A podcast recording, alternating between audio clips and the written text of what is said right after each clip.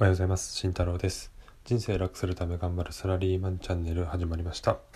今日はですね、えー、勘違いしている時間を作れない本当の理由というのでお話をしていきます、えー、皆さん、えー、時間を作ろうと思ったことあると思います。新しい挑戦をする時であったりとか特に時間を作ってやっていこうと皆さん思うはずです。その時に皆さん思うことはいやこれどうしても時間が作れないとかっていうのはあると思います。どこでこれ時間を作ったらいいんだっていうのは、えー、皆さん悩むとこだと思います。なのでそこのそういった時にその時間を作れない本当の理由っていうのを、えー、お話をしていきたいなと思います。皆さん勘違いをしています、えー、時間は作ることはできません。これはもう当たり前です。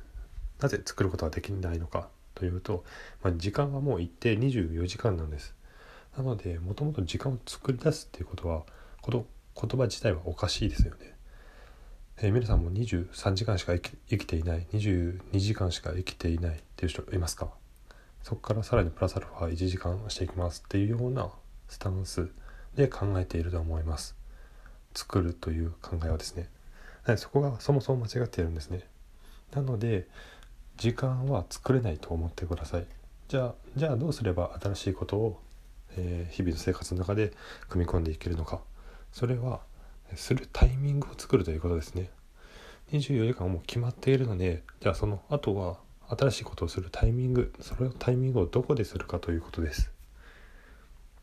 なので、私自身も、えこのラジオの配信を始めました。でこれ新しいことでした。なので、この配信をする時間をを作るのではなくて、この配信、収録をするタイミングを、え探しました。ので私であれば、え朝、え少し朝、え起きてすぐこのこの時間帯っていうのと,、えーと、通勤をしている最中の歩いている最中と、えー、仕事が終わった帰ってる最中歩いて歩いて帰ってる最中ここを、え、収録タイミングでしています。そして、まあ、Twitter とかであれば、えー、トイレとかに行った時に、えー、ツイートする内容をタイトルだけ考えます。でそれをどんどん下書きにどんどん保存をしていきます。で、電車に乗っている時にそれを聖書書きしていきます。どんどん。というように、タイミングどのタイミングでやるかっていうのをどんどん作っていくんですね。でこれは習慣化というところにつながるんですけどもそのタイミングがしっかり作れているし作れている人は習慣化できています。